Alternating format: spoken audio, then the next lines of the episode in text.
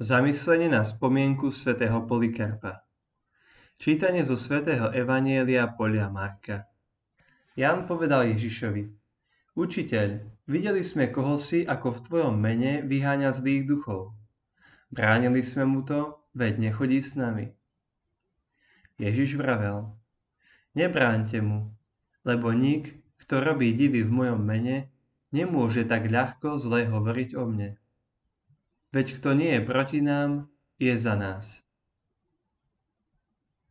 Dnes počujeme, ako opoštol Ján karha tých, ktorí konajú dobro v Kristovom mene bez toho, aby boli súčasťou skupiny jeho učeníkov. Učiteľ, videli sme koho si ako v tvojom mene vyháňa zlých duchov, bránili sme mu to, veď nechodí s nami.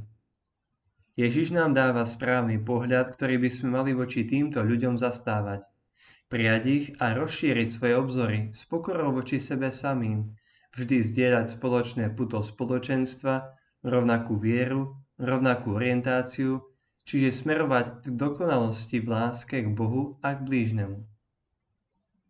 Tento spôsob prežívania nášho povolania ako jednej cirkvi nás pozýva, aby sme pokojným a vyrovnaným spôsobom prehodnotili súdržnosť, s ktorou žijeme túto otvorenosť voči Kristovi pokiaľ sú tu iní, ktorí nás rušia, pretože robia to, čo my, je to jasným znakom, že Kristova láska k nám ešte neprenikla do hĺbky.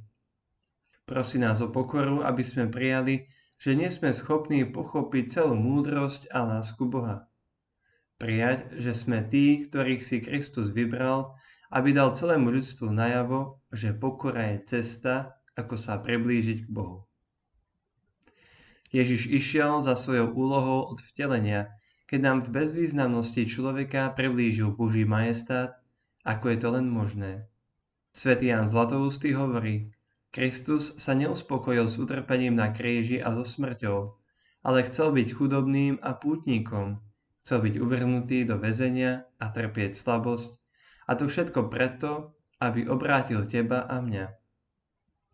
Ak si Kristus nenechal ujsť nejakú príležitosť, aby nám prejavil svoju lásku, nepremeškajme príležitosť prijať tých, ktorí sa od nás odlišujú tým, ako žijú svoje povolanie byť súčasťou cirkvy.